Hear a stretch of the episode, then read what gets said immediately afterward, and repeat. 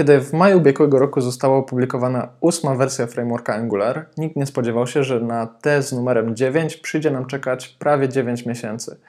Dodatkowo sytuacja nie polepszyła się w momencie, kiedy byli członkowie Core Teamu Angulara zaczęli publikować dość krytyczne komentarze na Twitterze na temat zarządzania tym właśnie projektem.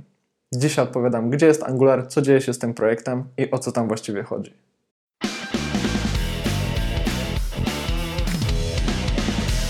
Na samym początku krótka notka, krótka dygresja. Jeśli nie chcecie przegapić żadnego z kolejnych filmów, które stworzymy na naszym kanale, to zachęcam Was do klikania w subskrybuj pod tym filmem. Będziecie na bieżąco, dołączycie do grona prawie 6000 osób, które śledzą to, co robimy i poszerzają swoje programistyczne poglądy i horyzonty. Dlatego, jeśli podoba Ci się ten film, to klikaj łapkę w górę, subskrybuj nasz kanał, no i na pewno dowiesz się czegoś ciekawego w kolejnych filmach. Natomiast teraz temat odcinka, czyli Angular. O co chodzi w Angularze? Dlaczego dzisiaj taki film? Na początku kilka faktów. Wiecie zapewne, że Angular to obecnie jeden z trzech najpopularniejszych frameworków frontendowych. Jest to rozwiązanie, które od dłuższego czasu jest pozycjonowane jako bardzo stabilne rozwiązanie o ściśle określonej roadmapie wydawniczej, gdzie major, czyli duża, breakująca wersja pojawia się mniej więcej co 6 miesięcy. Niestety, o ile wcześniej ten plan, czyli te 6 miesięcy od kolejnych wersji do kolejnych wersji, można było śledzić mniej więcej z zegarkiem w ręku, to w zeszłym roku, w okolicach maja, stało się tam coś dziwnego, a mianowicie całe plany wydawnicze bardzo się rozregulowały.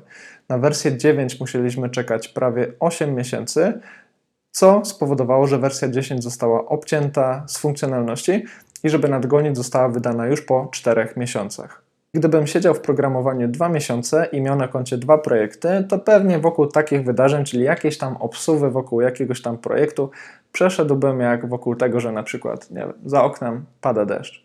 Tymczasem w programowaniu spędziłem już trochę czasu, widziałem kilka projektów i coś mi podpowiadało, że w tej całej sytuacji związanej z obsuwą wydawniczą jest jakieś drugie dno. Weźmy pod uwagę dwie kwestie. Pierwsza kwestia jest taka, że frontend jest to taki obszar programowania, w którym jest naprawdę spore ciśnienie na każdym zespole odpowiedzialnym za dany framework. Oczywiście twórcy mówią, że chodzi o współpracę, nie chodzi o wyścigi, chodzi o to, żeby internet y, został e, popychany do przodu, żebyśmy tworzyli w lepszym ekosystemie, ale koniec końców gdzieś tam pod spodem jest jakaś rywalizacja, te feature'y są porównywane, tworzy się blogi, gdzie porównuje się czerwone do niebieskiego i do zielonego, więc naprawdę musicie sobie zdawać sprawę, że przy całym tym rozmiarze community i przy całej liczbie problemów, z którym zmagają się e, członkowie core teamów tych właśnie frameworków, tam jest naprawdę całkiem spore ciśnienie. Druga sprawa jest też taka, że na dużych frameworkach frontendowych po prostu zrobiono już karierę i wiele biznesów. Mamy na przykład firmę odpowiedzialną za bibliotekę React Router, gdzie dwóch twórców tworzy teraz mnóstwo szkoleń wokół Reacta. Mamy blogi takie jak Angular in Depth, gdzie proponowane są płatne szkolenia. Mamy oczywiście tonę e-learningu, tonę kursów, tonę materiałów. Mamy chociażby nasz Opanuj JavaScript, gdzie również de facto skorzystaliśmy na tym, jak duże są te frameworki. No więc te rozwiązania to jest y, przyczynek do wielu biznesów, do wielu karier, no i też do wielu sytuacji, w których można po prostu stracić. No i biorąc pod uwagę te dwie kwestie, czyli to, że z jednej strony frontend to jest bardzo duże ciśnienie, ale z drugiej strony jest to też okazja do wzbogacenia się, do zyskania czegoś, do złapania jakiejś szansy, której nie było, to tej sytuacji związanej z opóźnieniem wydawania Angulara zacząłem się przyglądać coraz bardziej i bardziej. Jeśli śledzicie ekosystem Angulara, to zapewne kojarzycie takie nazwiska jak Jeff Cross, Rob Wormold czy Kara Erickson. Co łączy te wszystkie osoby? Niestety byli to członkowie Core Team Angulara, którzy zdecydowali się odejść. Takich osób było jeszcze więcej. Niektórzy z nich poszli do konkurencji, niektórzy założyli własne biznesy, ale niektórzy z nich, co jest właściwie osią tego filmu, zaczęli się dzielić tym, co kilkanaście miesięcy temu działo się w zespole Angulara i co powoduje te wszystkie napięcia w tym właśnie ekosystemie. W marcu tego roku Jeff Cross, czyli jedna z osób odpowiedzialna za rozwiązanie Narwhal, bardzo popularne przedsięwzięcie obecnie w świecie frontendu, napisał bardzo długi artykuł, w którym dzieli się tym, co właściwie działo się w Angularze od strony zarządzania tym projektem i jak trudno było mu pracować i godzić się na to, w którą stronę to rozwiązanie właśnie zmierza. Pisze on przede wszystkim o takiej kwestii, która polegała na konflikcie pomiędzy deweloperami i managementem. Management bardzo mocno chciał dowozić bardzo duże feature'y, bardzo głośne feature'y, niejako ignorując to, o czym mówi community, niejako ignorując projekty poboczne i to, na co czekali wszyscy, którzy patrzyli na ręce twórcom Angulara. Weźmy przykładowo kompilator Ivy, który miał być jedną z głośniejszych funkcjonalności i nowości w Angularze, który pomimo szumnej reklamy i tony inwestycji w tym właśnie kierunku, nie okazał się niestety taką rewolucją, jak na początku liczono. Te aplikacje nie są wcale takie małe i nie są wcale takie szybkie, a jednak to nam przecież obiecywano. Oczywiście, kiedy inwestuje się tony czasu w jednym kierunku, no to coś innego musi stracić. Na przykład muszą stracić issuesy tworzone na GitHubie przez community, muszą stracić jakieś inicjatywy poboczne, jakieś mniejsze projekty.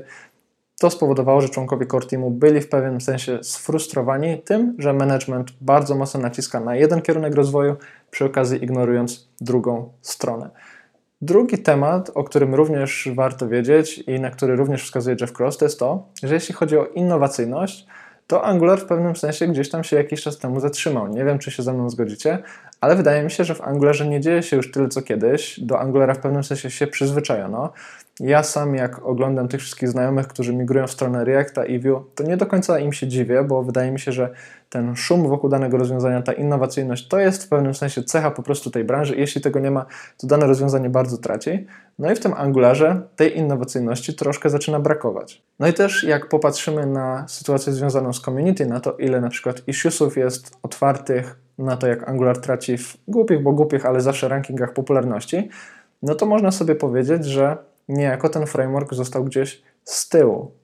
No i można sobie zadać pytanie, czy w tej sytuacji jest w ogóle jakieś światełko w tunelu, czy po dużych artykułach, po głośnych dyskusjach na Twitterze, do których de facto link znajdziecie w opisie tego filmu, Angular ma jeszcze szansę na odzyskanie drugiej lub trzeciej młodości?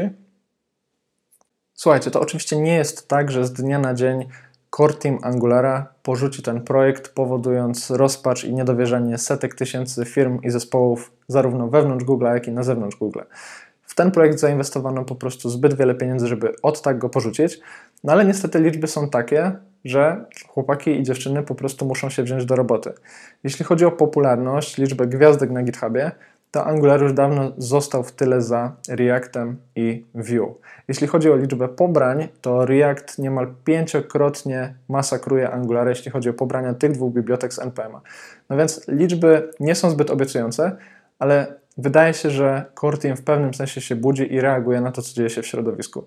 Jednym z takich dowodów jest chociażby ta publiczna roadmapa, która wreszcie po kolejnych miesiącach próśb została opublikowana, która daje szansę dowiedzenia się takiemu przeciętnemu Jankowi Kowalskiemu jak ja, w którą stronę do cholery ten framework chce zmierzać. Moja ocena tej roadmapy? No, powiedzmy, szału nie ma, ale jest trochę lepiej. Przede wszystkim twórcy Angulara piszą, że 50% capacity, czyli takiej dostępności czasowej inżynierów, chcą przeznaczyć na odpowiadanie na potrzeby community, na przykład rozwiązując kolejne issuesy czy bugi na GitHubie. Po drugie, twórcy Angulara piszą też o tym, że stawiają na wsparcie nowych narzędzi dostępnych w środowisku frontendowym, takich jak chociażby czwarta wersja języka TypeScript, migracja do Webpacka numer 5, czy zaktualizowanie narzędzi związanych z testami end-to-endowymi. Wspominają oni też w tej samej roadmapie, że planują zaimplementować dwa bardzo ważne feature'y o które bardzo długo opominało się community, czyli po pierwsze mocno typowane formy dla wszystkich, którzy tworzą reactive forms i wiedzą, że musimy pisać form.controls. coś tam, coś tam i nie ma tutaj żadnego wsparcia typów. Wydaje się, że będzie to taki miód na zranione serce. No i po drugie, Angular cały czas trzyma się tej obietnicy pozbycia się ng modules, i pójścia w stronę komponentów, czyli zrobienia czegoś takiego, co już od dawna znamy na przykład w Reakcie, gdzie strony po prostu komponujemy z komponentów. Moja ocena tej roadmapy no jest tak sobie. Nie jest to to, na co tak naprawdę liczyłem. Jednak, tak jak mówię, jest to jakieś światełko w tunelu, pojawia się transparentność i można w końcu zgadywać, co z tym rozwiązaniem będzie się działo za rok czy dwa. Moim zdaniem jest tutaj troszkę za dużo takiego skupienia na developer experience, ale od strony właśnie ekosystemu, czyli upgrade'ujemy to, przechodzimy na to, mm, zaktualizujemy to, a nie ma tutaj naprawdę właśnie tej innowacyjności, o której mówiłem, i nie ma tutaj czegoś, co sprawi, że ja będę te aplikacje dewelopował szybciej. Bo powiedzmy sobie szczerze, czy ja zauważę różnicę pomiędzy TypeScriptem 3.6 a 4.0? No pewnie nie. Czy zauważę dużą różnicę pomiędzy na przykład protraktorem w jednej wersji a drugiej? No pewnie nie, szczególnie, że niektórzy nawet w ogóle nie piszą testów e, end-to-endowych. Czy zobaczę ogromną różnicę po tym, jak przejdziemy na Webpacka numer 5 z Webpacka 4. Być może wpłynie to pozytywnie na szybkość buildów, no ale również nie jestem tego pewien. Jeśli przyjrzymy się GitHubowi i przyjrzymy się temu, co proponuje community, to tam jest naprawdę cała masa wartościowych pomysłów. Wyobraźcie sobie, że na przykład inputy zamiast callbacka ng on changes zaczęłyby być reprezentowane jako obserwable. Naprawdę, kiedy to przeczytałem, to stwierdziłem, ma to sens, chciałbym coś takiego zobaczyć. Kolejna sprawa to są właśnie te formularze. Co prawda, większość frontend deweloperów chwali Angulara za to, jak pracuje się z formularzami, na pewno o niebo lepiej niż u konkurencji, ale na przykład te typowane formy chciałbym zobaczyć o kilka wersji wcześniej niż w wersji na przykład 11, 12 czy 13. No i w taki sposób patrzę na tą roadmapę. Na pewno na plus transparencja, jednak tej innowacyjności troszkę mi jednak brakuje. No dobra, ale wracając do oryginalnego pytania z opisu tego filmu, co z tym Angularem?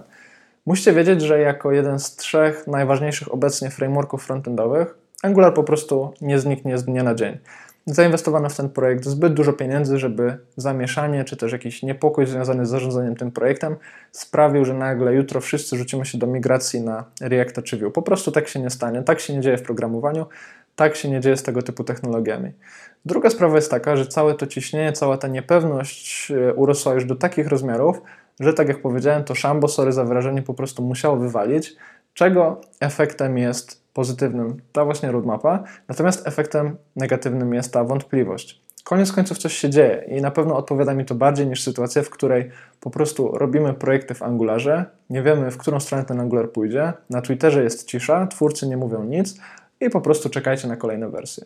Wydaje mi się, że ten ruch wokół Angulara wprowadzi taką odrobinę odświeżenia tego wszystkiego, co dzieje się w tym ekosystemie, czyli koniec końców będzie to coś, co sprawi, że znowu ruszymy, pozbędziemy się tej rydzy i będziemy oczekiwać naprawdę fajnych pomysłów. Na sam koniec oczywiście i my, i wy, i oni są świadomi, że Angular podlega dokładnie tym samym zasadom, co cała reszta świata IT. Jeśli się nie rozwijasz, jeśli nie idziesz do przodu, jeśli postawiłeś na stabilność, no to niestety stałeś się takim grubym kotem, który prawdopodobnie zostanie w, zostanie w pewnym momencie przeskoczony przez kogoś, komu zależy bardziej, chce robić inaczej, i po prostu chcę robić lepiej.